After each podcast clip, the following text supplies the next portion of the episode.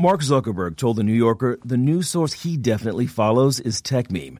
So listen to the TechMeme Ride Home podcast, the podcast anyone who's anyone in Silicon Valley listens to every day.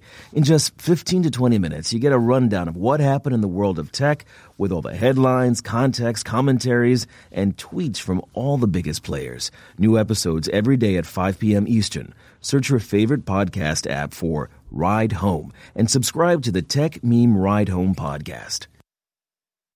Tired of spending hundreds of dollars for prescription glasses? Zenni offers thousands of affordable eyewear styles, starting at just $6.95. No ridiculous markups, no hassles, just quality, affordable eyewear delivered right to you. Visit Zenni today at zenni.com slash CNN. The president says he's an excellent guy, so why did he just give him a shove out the door? Was it something he said? John Berman here in for Anderson. Those are the two questions tonight about departing White House counsel Don McGahn. Mr. McGahn found out he was departing the same way Secretary of State Rex Tillerson did by reading the president's Twitter feed. That tweet says White House counsel Don McGahn will be leaving his position in the fall shortly after the confirmation, hopefully, of Judge Brett Kavanaugh to the United States Supreme Court. I have worked with Doug for a long time and truly appreciate his service. And sure enough, when the president was asked about it this afternoon, he had nothing but praise. He's a good man, very good man. Don, excellent guy. Yeah, Don McGahn's a really good guy. Uh, been with me for a long time. Privately, before this, he represented me. He's been here now. It'll be almost two years, and uh, a lot of affection for Don. And he'll be moving on, probably uh, the private sector, maybe the private sector, and he'll do very well. But he's uh, he's done an excellent job. Which you would expect him to say. Keeping them honest, though, it doesn't say much, and it certainly did little to quiet the speculation about the real reason Don McGahn might have gotten the heave ho. Maggie Haberman from the New York Times reports that daughter Ivanka and son in law Jared Kushner, who have not had much stage time since Act Two of this drama, that they were not McGahn fans. According to Maggie, Ivanka was angry over a Times report earlier this month about how some in the White House were unaware of just how extensive Mr. McGahn's cooperation with Robert Mueller really was. Apparently, quite extensive. He's given about 30 hours of testimony to investigators, sitting down several times over many months. We were told the president was unnerved when he learned this only this month. So, was that a factor in McGahn's departure? CNN's Jim Acosta put it to the president. Any concern about what he said to the Mueller? No, not at all. I knew he was going. Also, you know, as you know, I had to approve it, so uh, we didn't we didn't claim executive. Uh, no, I don't have to be aware. We uh, we have uh, we do everything straight. We do everything by the book, and uh, Don is an excellent guy. So he's still an excellent guy. But is that all he is to the president? Or did he become something else, something more dangerous in the president's mind when news first broke that McGahn was cooperating with Mueller? Did he go from excellent guy, say, to a certain member of the rodent species, which the president mentioned in a tweet? The failing New York Times wrote a fake piece today implying that because White House counsel Don McGahn was given hours of testimony to the special counsel, he must be a John Dean type rat. But I allowed him and others all to testify. I didn't have to. I have nothing to hide. We'll ask John Dean about that in a moment. But the point of the president's tweet was it to dismiss the idea that he considers Don McGahn a rat or tipping a hand that he does? That is the question.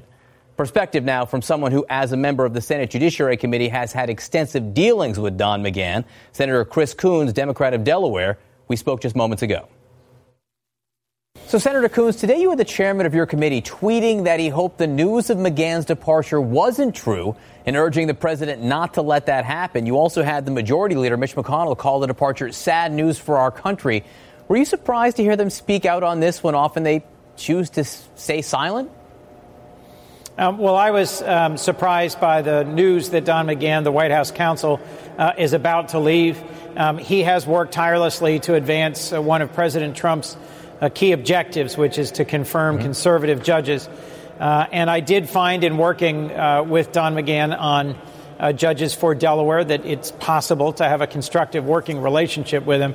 Um, but I've got my own uh, questions or concerns about what it means that he's departing. Uh, my belief is that Don McGahn has been advising President Trump strongly against doing things uh, that would be inappropriate, like interfering in the Mueller investigation. Uh, and it's my hope that his successor will also take that same position, um, given the ways in which President Trump continues to tweet um, against the Mueller investigation uh, and to sort of harass and press Attorney General Sessions. I'm concerned that uh, one of the members of his legal team, who I think has been pushing him to be responsible, may be replaced by someone who doesn't. Do you think it's a coincidence that this announcement comes just a week and a half after the White House was caught off guard by the revelation that McGahn spent some 30 hours being interviewed by Mueller's team? You know, John, I don't know directly, of course, but it, it certainly did raise uh, questions for me uh, about whether that announcement created some real tension between uh, the White House counsel and the president. Any observation on the business organization inside the White House that Don McGahn was surprised to read about this on Twitter this morning? Um, you know, the president has been uh, unpredictable and unconventional uh, since he started as a candidate, and he's uh, certainly run the White House that way. Uh, there have been a number of surprising, striking, or even alarming recent tweets uh, by the president. So, no, sadly, I'm not surprised that his own uh, White House counsel, some of his own team members uh, were surprised by that tweet. So, you brought up the role that Don McGahn has played in the Mueller investigation and also perhaps in the tenure. The ongoing tenure of Jeff Sessions. So let me ask you about the reporting. The president has once again revived the idea of firing Sessions over the last month. Sessions had been receiving plenty of protection from his Republican colleagues in the Senate, but that seems to be over, at least for some. Lindsey Graham said yesterday the relationship between the president and Sessions is beyond repair and that the president probably should replace him after the midterms. Why the change? Why the change, do you think? And without these Republican senators supporting Jeff Sessions, do you think that gives the president the political cover to fire him? Uh, well, just to be clear, other Republican senators uh, said recently that this was a terrible idea, that the Attorney General um, should not be dismissed. Um, Attorney General Sessions, someone with whom I have many um, uh, policy disagreements uh, over issues from voting rights to immigration, um, is one of the earliest and strongest supporters of President Trump. He was the first senator to endorse him. They share many uh, positions on a wide range of issues. Um, so, frankly, I was surprised um, by Senator Graham's statement. Um, Senator Graham followed it up by another statement um, that he still insisted that President Trump not interfere in any way with the Mueller investigation. Uh, my concern here, John, is that given how closely Attorney General Sessions and President Trump align on so many issues, uh, his pressing the Attorney General uh, to resign really, I think, is all about the President's desire uh, to interfere in or end the Mueller investigation. You brought up the fact that Senator Graham said he would insist that whoever replaces Sessions promise to protect Robert Mueller. But do you believe that Republicans, when push comes to shove, when the next nominee comes up, will insist on that? How can they insist on that short of passing a law, which I know you've been pushing for but isn't going anywhere? Well, um, on your point that it's not going anywhere, uh, back when uh, we introduced it, Senator Tillis, Senator Graham, myself, Senator Booker, we introduced bills um, to protect the special counsel by making it harder for the president to fire him by giving him a, a remedy to go to a three judge panel and be reinstated uh, if that was an improper firing. We were told we'd never get a hearing. Mm-hmm. Then we got a hearing. We were told we'd never get a markup. We were able to get a markup. We were told we'd never get it out of committee by a 14 to 7 bipartisan vote, including a vote from Chairman Grassley. Our bill got out of committee and is now on the floor. And I'm convinced uh, if Majority Leader McConnell would give us a vote, it would pass uh, by a veto proof majority. So um, I just, I am more optimistic about the relevance and value uh, of that bill perhaps than, than others. Senator Chris Coons, thanks so much for being with us. Thank you, John. So it's at times like these you find yourself asking, why don't we have a former White House counsel who served during a major scandal to talk to? Well, luckily tonight we do.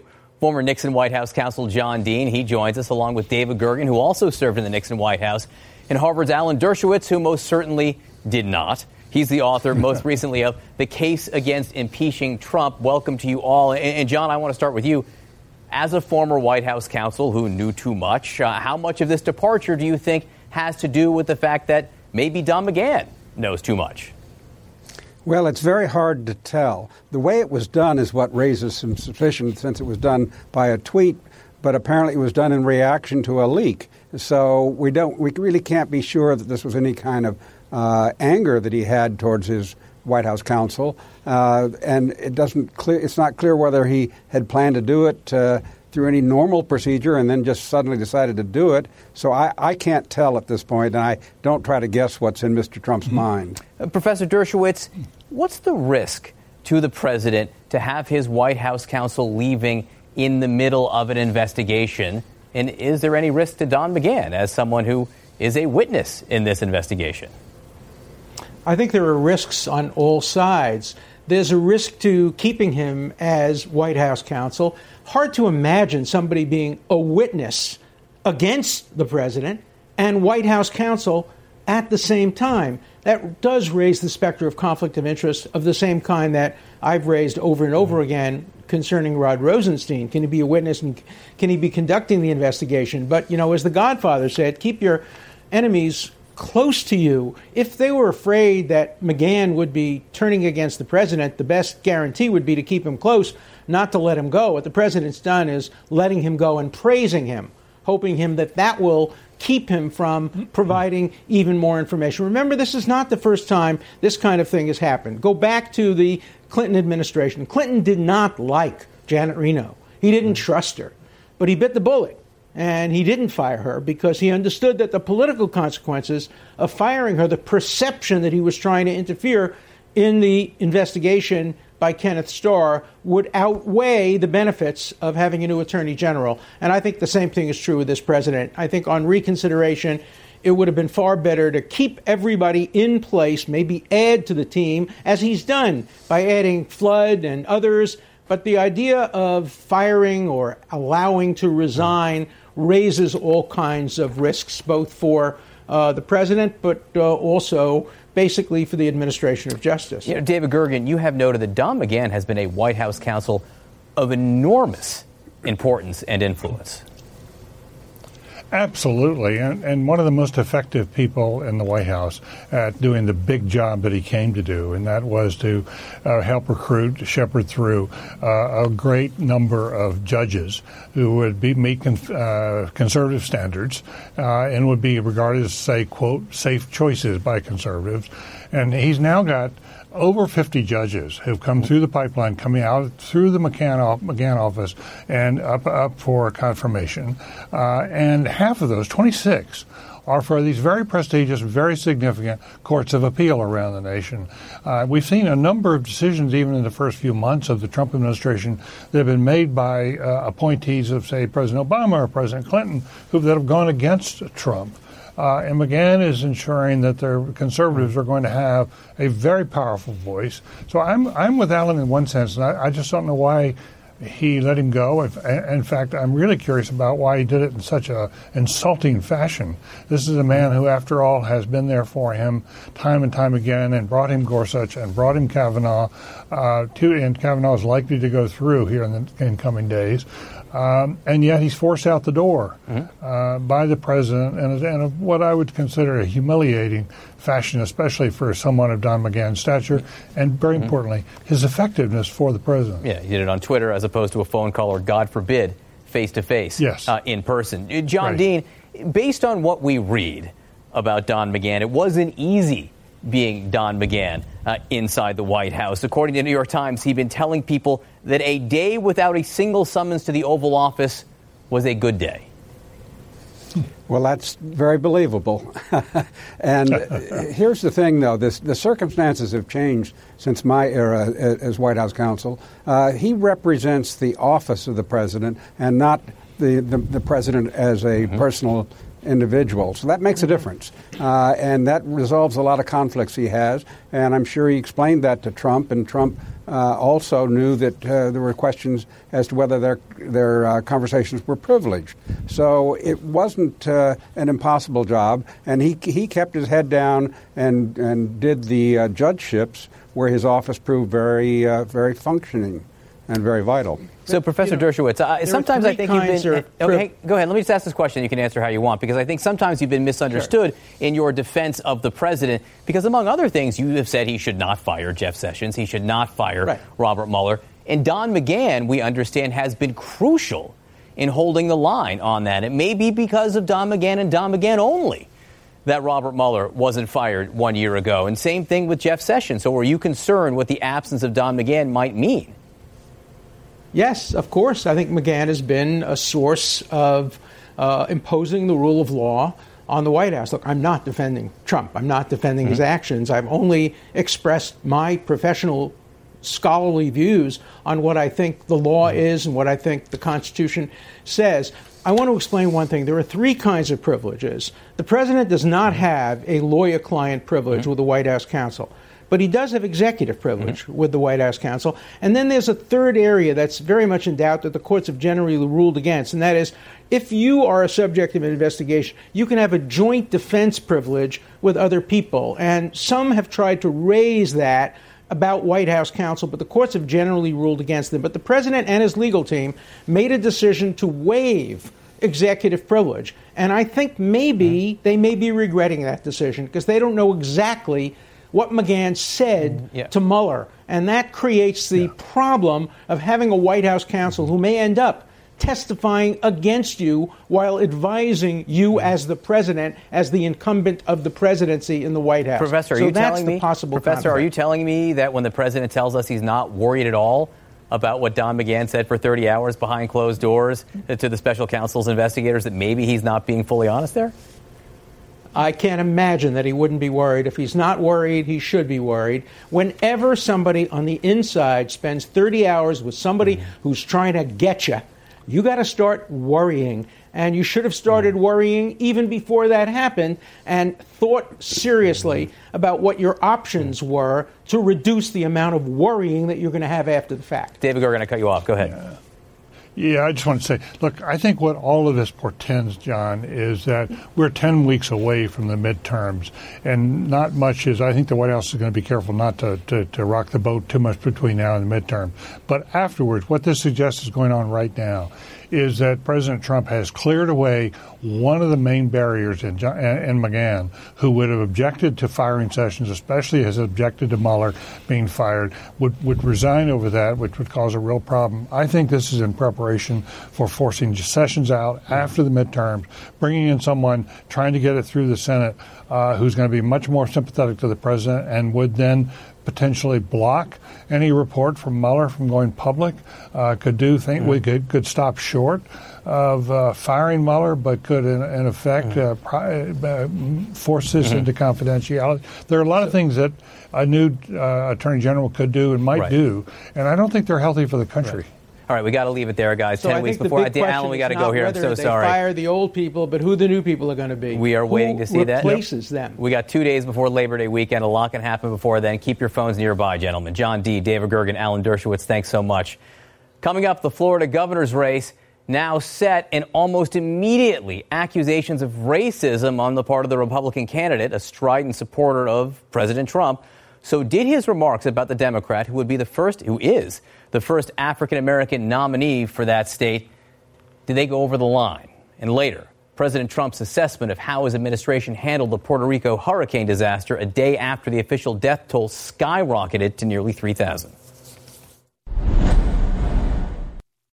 Tired of spending hundreds of dollars for prescription glasses? Our friends at Zenni Optical offer a huge variety of high-quality, stylish frames and state-of-the-art optics starting at just 695. You can get multiple frames with this great pricing for less than one pair elsewhere. Start building your eyewear wardrobe from the comfort of your own home at Zenni.com. With the latest trends in eyewear available in hundreds of frame styles and materials, there isn't a better way to change it up for every season. Plus, Zenni offers prescription sunglasses at incredible prices. Visit Zenni today at zenni.com slash CNN. That's Z-E-N-N-I dot com slash CNN. A political earthquake in the primary elections overnight in Florida, and this evening the aftershocks are just as strong. The Republican winner in last night's primary, Congressman Ron DeSantis, is a fervent supporter of President Trump. And this is what he had to say on Fox News about his Democratic opponent, Tallahassee Mayor Andrew Gillum, who would be Florida's first African American governor if elected. Let's build off the success we've had on Governor Scott. The last thing we need to do is to monkey this up by trying to embrace a socialist agenda with huge tax increases and bankrupting the state. So that phrase, monkey this up, set critics on fire, many saying it amounted to a dog whistle of racism. Gillum himself reacted later in the day, as it happens on Fox News. It's very clear uh, that Mr. DeSantis is uh, taking a page directly from the campaign manual of Donald Trump. Uh, but I think he's got another thing coming to him. If he thinks that in today's day and age, Florida voters are going to respond to that level of derision and division, they're sick of it. Uh, what we're trying to offer in this race was is that a racist or, a, or where a fig- we want to go as a state. Was that racist or a figment of speech? Well, uh, well, uh, uh, in the uh, the handbook of Donald Trump, they no longer. Uh, uh, do whistle calls. They're now using full bullhorns. And that was a bullhorn? And what I've got to say about that is that we've got to make sure that we stay focused, I think, on the issues that confront everyday people. I'm not going to get down in the gutter with DeSantis and Trump. Um, there's enough of that going on. Uh, I'm going to try and stay high and try to talk about what the North Star and the future is for the state of Florida and the people of this state. And I think that's what people want. They're just so sick of this. So, Fox News anchor ultimately said on the air that the network did not condone the language DeSantis used and noted the congressman had clarified his statement. Obviously, the stage is set for a dramatic and possibly polarizing showdown in November.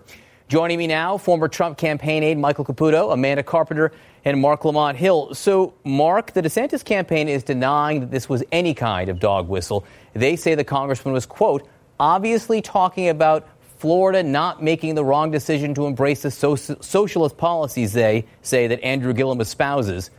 Do you buy that explanation from them? I do not. Uh, this is a classic strategy where you, you throw out something like this, which will anger people, which will outrage people, which will insult people. And then when we respond in, in, as we're as we're supposed to, the other side, those who are supportive of him, come out in defense of him. It, it's really a way to rally his own base around racism. And as as uh, the mayor said, it's not even a dog whistle at this point; it's a bullhorn.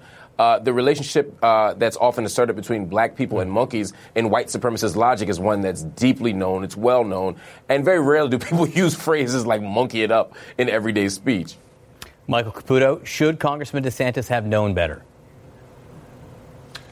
Oh, I suspect, you know, listen, a- Andrew Gillum, it, it, it, was surprised everyone. He shocked the world with his come from behind victory. Uh, I don't think that uh, Congressman DeSantis uh, has faced off against a, a candidate as, uh, as promising as Andrew Gillum. I think he made a, a mistake with his words. I don't believe for a second that Ron DeSantis is a racist or that he's using racist coded language. I think that's a, a tactic of the left and the supporters of mm. Andrew Gillum and the opponents of Ron DeSantis uh, to, to muck this up. Uh, Amanda, you know you're in trouble, Amanda, when Fox News comes on not long after you say something and notes that we do not condone this language. And I'll also note that DeSantis campaign hasn't apologized for it yeah. yet. Yeah, the DeSantis campaign has said anyone who would characterize this as racist is acting absurd. Well, the fact that Fox News had to issue a statement and said that they will not condone that language tells you something that it's not absurd, that it is offensive, and that the network that gave this candidate, you know, millions of dollars in free airtime is putting him in the timeout box for a little while. And here's the thing Ron DeSantis is a smart, educated man. He went to Yale undergrad, Harvard Law, became a you know JAG lawyer in the Navy. He knows how to use the language, and so that's where I'm kind of stuck on this because I think he does know better. And even if it were a mistake, he, he should be smart enough to try to repair it. And here's what I think is really sad. He is a good, credible candidate with a great story that is turning himself into kind of a carbon copy of Trump. If you go on his website, it's just pictures of him and Trump. I've been endorsed by Trump. And he's clearly trying to ride Trump's coattails into the general election, where I think he would be a better standalone candidate. And if he's going to tie himself to the Trump train, you know, if it wrecks, you know, that just makes it all the easier for the Democrats. Marc, how much of a factor do you think race will be in this election? I think it will be a huge factor. I don't think it will be the only factor. What we've seen uh, over the last 24 hours is, is, that this is a populist election. And in many ways, this is like a proxy battle between Trump and perhaps Bernie Sanders in terms of values. And so I think ultimately Florida voters are going to want someone who has the right values, who has the right vision for the state. But very clearly, re- Republicans know that they can win this race with heavy turnout. And one of the ways to rally that Trump base to turn out in November is by pushing the race button, by, by, by stoking the racial fire, and by forcing people on the left to react in, in, in, the way that we did in the last 24 hours. So it's a very careful strategy. That's why it's important for people to not just react, but also vote. Hey, Michael, what's wrong with saying sorry? Hey, I didn't mean that. I'm sorry if anyone perceived it that way. And, and the second part of that question, I suppose, would be is this the general election launch that you think the DeSantis campaign was hoping for? Of course not. I think that the DeSantis campaign lost its first battle today in the general election. It won't be the last one they lose against Andrew Gillum. Uh, he's he's a strong candidate, and, and, let me tell you something. In Florida, where the Democrats in the general election need to get young people and African Americans out, uh, running a, an established politician who's uh, African American and young is a pretty good way to do it. So he actually, DeSantis faces a more difficult race than he would have, let's say, if another Democrat had won. But in my mind, the socialism that is behind Andrew Gillum's policies, uh, the idea that he is the first and the highest ranking person out there calling for impeachment of the president, those are themes that are mm. not going to uh, fly in Florida, especially when a, a goodly, you know, double digit number of, of uh, people who have escaped from socialism in the Western Hemisphere and come to Florida will vote against it. But in addition, I think the people of Florida are smart enough to understand that this is a ploy where, where, uh, uh, uh where the left, including Andrew Gillum, are trying to ac- accuse racism mm. where it just doesn't exist. Uh, Amanda, you want to weigh in there? Yeah, I mean, I, I do think the national component to this gubernatorial election is interesting and not good at all for Florida voters. If you were scanning the headlines to learn about these candidates today, you would learn that one is for impeachment, the other one is against the rigged witch hunt. Uh, you know, one is for Medicare for all, the other is for mm-hmm. repealing mm. Obamacare. But these are people who are running for the governor. Mm-hmm. Uh, you know, where's the talk about the toxic green slime washing up on Florida yeah. shore, or the people being shot up all over the place mm. in, in in the state of Florida? Um, it seems to me this race is becoming so nationalized. They're both taking the ball off state issues, and you know that's that's not a good strategy for either of them to win. I want to just make one note, and we're going to have to end this segment here. Michael Caputo said that, that Andrew Gillum's a socialist. He does not call himself a democratic socialist. There are plenty of candidates around the country now who are. He does not uh, adopt that label. Uh, Michael Caputo, Amanda Carpenter, Marc Lamont Hill, great to have you with us tonight. I do appreciate it. All right, coming up a day after Puerto Rico said the death toll from Hurricane Maria is nearly 3,000. The president was asked about the government's response to the natural disaster that killed so many Americans. The president said, quote, "We did a fantastic job in Puerto Rico." We're keeping them honest on that claim next. Remember, to create an ad like this one, visit purewinning.com slash CNN. 13 years ago today, a natural disaster struck the Gulf Coast. But as bad as Hurricane Katrina was, and it was horrible, Nearly everything that happened next turned it into a man made disaster as well, one of the very worst this country has ever seen. A failure on too many levels to mention. And for all that misery that people endured, it was compounded as they watched just a few days into it all, as the President of the United States said this. Again, I, I want to thank you all for, and Brownie, you're doing a heck of a job. The FEMA directors working 24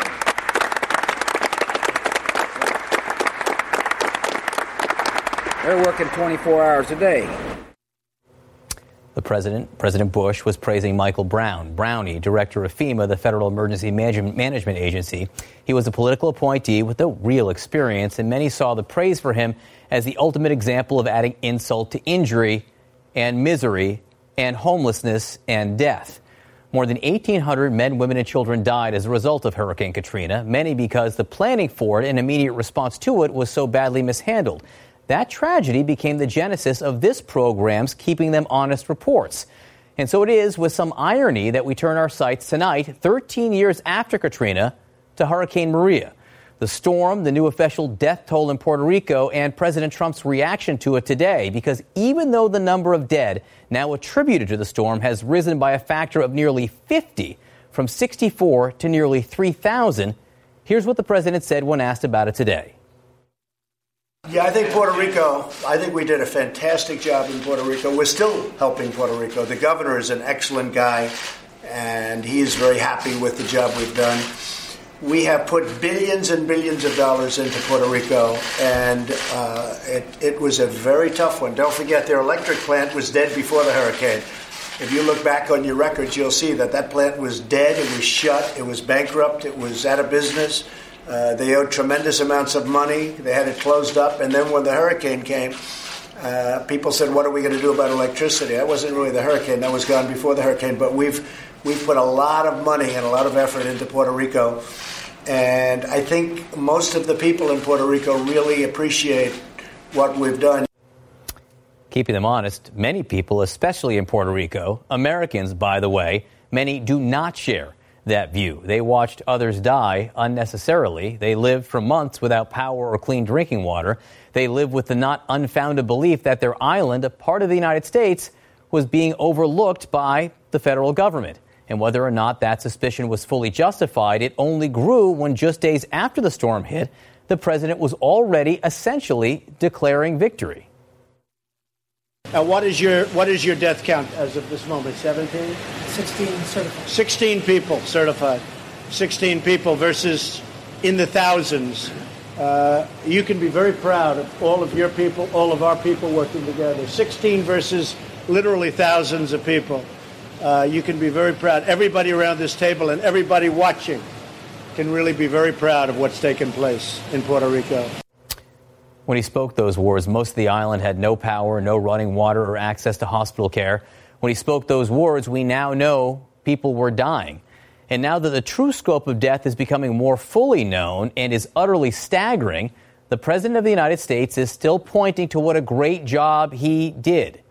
Here's what the mayor of San Juan said about it today. She is, we should point out, a longtime critic of the president. We should also point out that the new numbers sadly appear to affirm her early criticism. He's trying to appease his own mind and his soul, if he has one, about this 2,975 deaths by saying, you know what?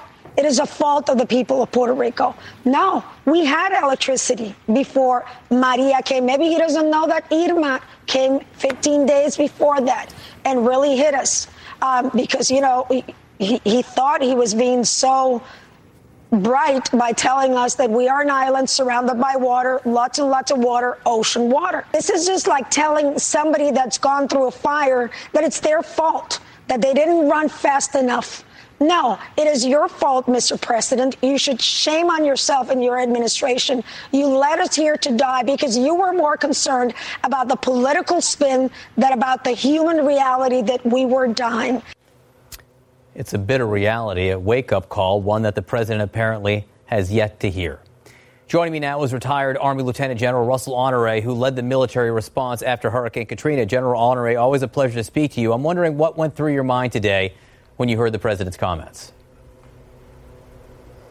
Uh, it sounded like the president was again feeding his own ego. Kind of remind me of an amateur musician, uh, John, who started to believe his own magic. Uh, he puts a narrative out that he wants to believe, while at the time those statements were made, the people of Puerto Rico were suffering. The first two weekends of this storm, the president was out playing golf.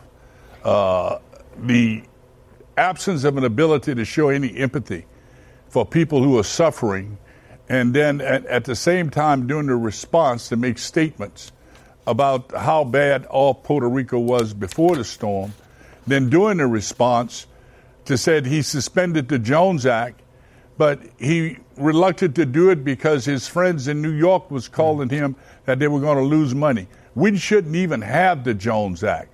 It is a relic of the past. We should not have it. It's designed mm-hmm. to feed the pockets of rich people in New York, and yet this president continues to create his own narrative of what a great job. Even FEMA has admitted their shortcomings and FEMA can't go to argue with the president, but they know what they've got to do. They know they did not have enough assets on the ground. They know they didn't respond quick enough. They know they did not request the military soon enough. Look, I beat General Buchanan to Puerto Rico, and I flew there on a Delta jet. What's wrong with that picture? Hmm. Our military is an expeditionary force, can go anywhere in the world anytime. They will ask for late, and they didn't ask for enough of them. Only 100 helicopters, 12,000 federal people in Puerto Rico compared to 20,000 federal troops, 20 ships, and 40,000 National Guard troops in Katrina.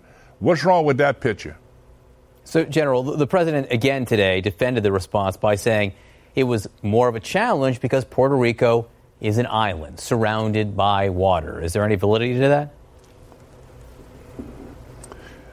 Uh, time and distance does add to the difficulty of getting to a place. Look, during a real disaster, John, whether it's Katrina, Harvey, or Maria, or wherever, you'll never be there on time when people have been devastated by the wrath of a, a heavy, big storm like Maria. You'll never be there on time. But we should have sped up the response by um, making the military be the primary responder, working in support and helping FEMA. FEMA was already overloaded with Harvey and Irma, something they had never done before. Mm-hmm. And here they're trying to manage Puerto Rico. They try to manage as opposed to the Pentagon stepping up and sending in the assets that should have gone in and maybe could have saved some of the people's lives. And that's a stretch because that country was destroyed by this storm. The grid was down, broken, bridges broken. But we've got port opening units. The port was closed, not used. We have airfield opening units standing by, not used. What's wrong with that picture? Mm-hmm. We have expeditionary medical units, not used. What's wrong with that picture? And we only send mm-hmm. less than 100 helicopters. We could do better, and I hope in those lessons learned, U.S. Northern Command and the Pentagon will lean mm-hmm. forward. And when we have a heavy storm like a Maria coming, they will send out a flotilla of, of ships to follow mm. the storm in like they did for Irma. They did not do that for Maria. That's advice. And we can do better. The military can do better. Their job is to save American lives. Advice as we are now in the midst of hurricane season. General Russell Honore, again, always a pleasure to lean on your experience. Appreciate it. Coming up, mourners lined up all day in Phoenix to honor the late Senator John McCain. Just ahead, I will speak with one of his pallbearers, someone you might not expect. I'm Andy Katz from March Madness 365, and on this edition of our show, I'll be joined by Syracuse's Tyus Battle. I've been just trying to improve all facets of my game, just being able to be more offensive, throwing the ball different ways, shooting the ball, I think that's improved, and uh, just my playmaking ability as well. Subscribe to March Madness 365 now at Apple Podcasts and Spotify. Today was the beginning of John McCain's long journey to his final resting place. It continues into this evening. The senator's casket lying in the state capitol building in Phoenix, people passing by paying their respects on what would, would have been his 82nd birthday. These are live pictures from Phoenix. Among the first to honor the late senator was his widow, Cindy McCain. You can see her bending over the casket. She lingered for a bit before moving on. Very poignant images. Now, Senator McCain had meticulously prepared the plans for his funeral, including invitations to former Presidents Obama and Bush to deliver eulogies. CNN's Jeff Zeleny reports that McCain phoned Obama in April and asked him if he would speak. George W. Bush, Zeleny says, got a similar call. Both were surprised at the calls and the request, both because, of course, both denied the senator, Senator McCain, the White House. They beat him in various elections. Another surprise detail is who Senator McCain asked to serve as one of his pallbearers. He's a Russian national and vigorous opponent of Vladimir Putin named Vladimir Kara-Murza. He joins us now. Vladimir, thanks so much for being with us. How did you find out that Senator McCain wanted you to be a pallbearer at his memorial service? Well, Senator McCain passed a message uh, through a mutual friend back in back in April. Um, he was he was planning his funeral ceremonies, and, and he uh, conveyed the message that he would like me to be one of the pallbearers. And I have to tell you, I didn't want to think about it or speak about it. This is this is this is the deepest honor, but also, of course, it's the most heartbreaking honor and, and, and the saddest honor you can you can think of. And uh, uh, I think I think it's symbolic that among uh, you know, a small group of people that Senator McCain has chosen. Uh, to be his pallbearers at his memorial service will be a citizen of Russia because one of the, uh, of course, one of the biggest lies propagated by the Kremlin media, by Russian state media, is that John McCain was somehow an enemy of Russia. This is, you know, that this is how they described him in life, and this is how they continue to describe him in death. If you just look at the headlines uh, run by Russian state media in the last few days, you'll, you'll see phrases such as America's chief Russophobe or an implacable enemy of Russia. Of course, nothing could be further from the truth. John McCain was never an enemy of Russia or of the Russian people. He certainly was an enemy of the kleptocrats in the Kremlin, of the people who have usurped power in mm. Russia, of the people who have turned Russia into a looting ground and an autocracy at home and, and into a, a, source of aggression on the world stage. He called them for what they are. He called them, as always, he spoke the truth. He calls them mm-hmm. thieves and murderers and, and, and liars. And uh, you know, but I, I, can tell you, as somebody who's who's worked uh, with Senator McCain on several issues that are important to Russian civil society and the Russian democratic movement, you know, the doors of his office were always open to mm-hmm. uh, to Russian human rights campaigners, so, to Russian Democrats, to Russian civil society, and we had no biggest and no more committed uh, supporter on Capitol Hill. So, do you think then that by asking you, his friend, who happens to be a, a Russian citizen who was often at odds with Vladimir Putin, that he was sending a message to Vladimir Putin and maybe even to President Trump? You know what? Not, not everything is about politics and not everything is about PR. What's important for me is that, you know, this, this, this is a deeply personal uh, and, and, again, a most heartbreaking honor. And, and uh, uh, I, you know, it's very important for me to have this opportunity to, to say uh, one last goodbye to somebody who has been a strong and committed supporter to, to the cause of mm-hmm. freedom and democracy for, for the people of Russia, uh, who always you know, engaged in public advocacy for Russian political mm-hmm. prisoners, who spoke the truth about the Putin regime, who didn't hesitate to criticize right. presidents, U.S. presidents of both parties, including his own, uh, for being too, too accommodating and too friendly with Vladimir Putin. And, you know, frankly, uh, Senator John McCain is one of the people thanks to whom I'm able to, to sit here and speak to you tonight. You know, well, tell us about ago, that. Tell us about how you met. Um, well, we met, this was back in 2010, uh, when we began to work together with Senator John McCain and with the late Russian opposition leader Boris Nemtsov uh, on, on a piece of legislation called the Magnitsky Act, which was, which was a U.S. law that was eventually passed in 2012, that imposed targeted personal sanctions against Putin regime officials who engaged in corruption and human rights abuse. This was not sanctions against Russia. I want to stress this, this is important. These were personal, individual sanctions against the people who abuse the rights of Russian citizens, of my compatriots, and who steal the money of Russian taxpayers through corruption. And Boris Nemtsov, the Russian opposition leader, called it the most pro Russian mm. law ever passed by a foreign parliament. Uh, and Senator McCain was, was a leader on that legislation. Uh, and, and, and we worked on many issues uh, in, uh, in, in, these ensuing years. And uh, he, he always you know, spoke the truth about the Putin regime. He always spoke in support of the rights and freedoms of the Russian people. Mm-hmm. He was somebody who was who was uh, profoundly honorable and decent and principled, and I will always consider it among the greatest mm. privileges and the greatest blessings of my life to have known and to have worked with Senator John McCain a deeply meaningful request uh, at his passing. Vladimir Kara-Murza, a pallbearer at this memorial service this week. We appreciate you being with us. Thank you. Want to check in with Chris to see what he's working on for Cuomo prime time at the top of the hour. Chris. That was really interesting, uh, JB, and really gives you a look into what John McCain was about, a very complex man. Uh, we're going to be taking on a new name in politics tonight Andrew Gillum, the mayor of Tallahassee, the man of the moment for the Democrats, the first African American nominee for governor in the state of Florida. He's here to talk about how he won, the challenges ahead, and the tough questions of what that race might be about with the phrase we heard his opponent say today.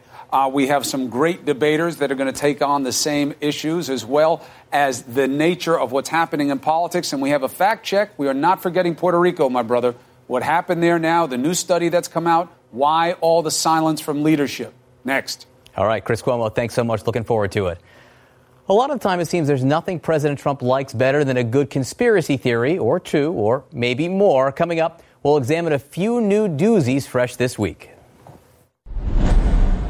Hey, it's Howard Beck, and I've got former NBA champion and current Yes analyst Richard Jefferson on Bleacher Report's The Full 48.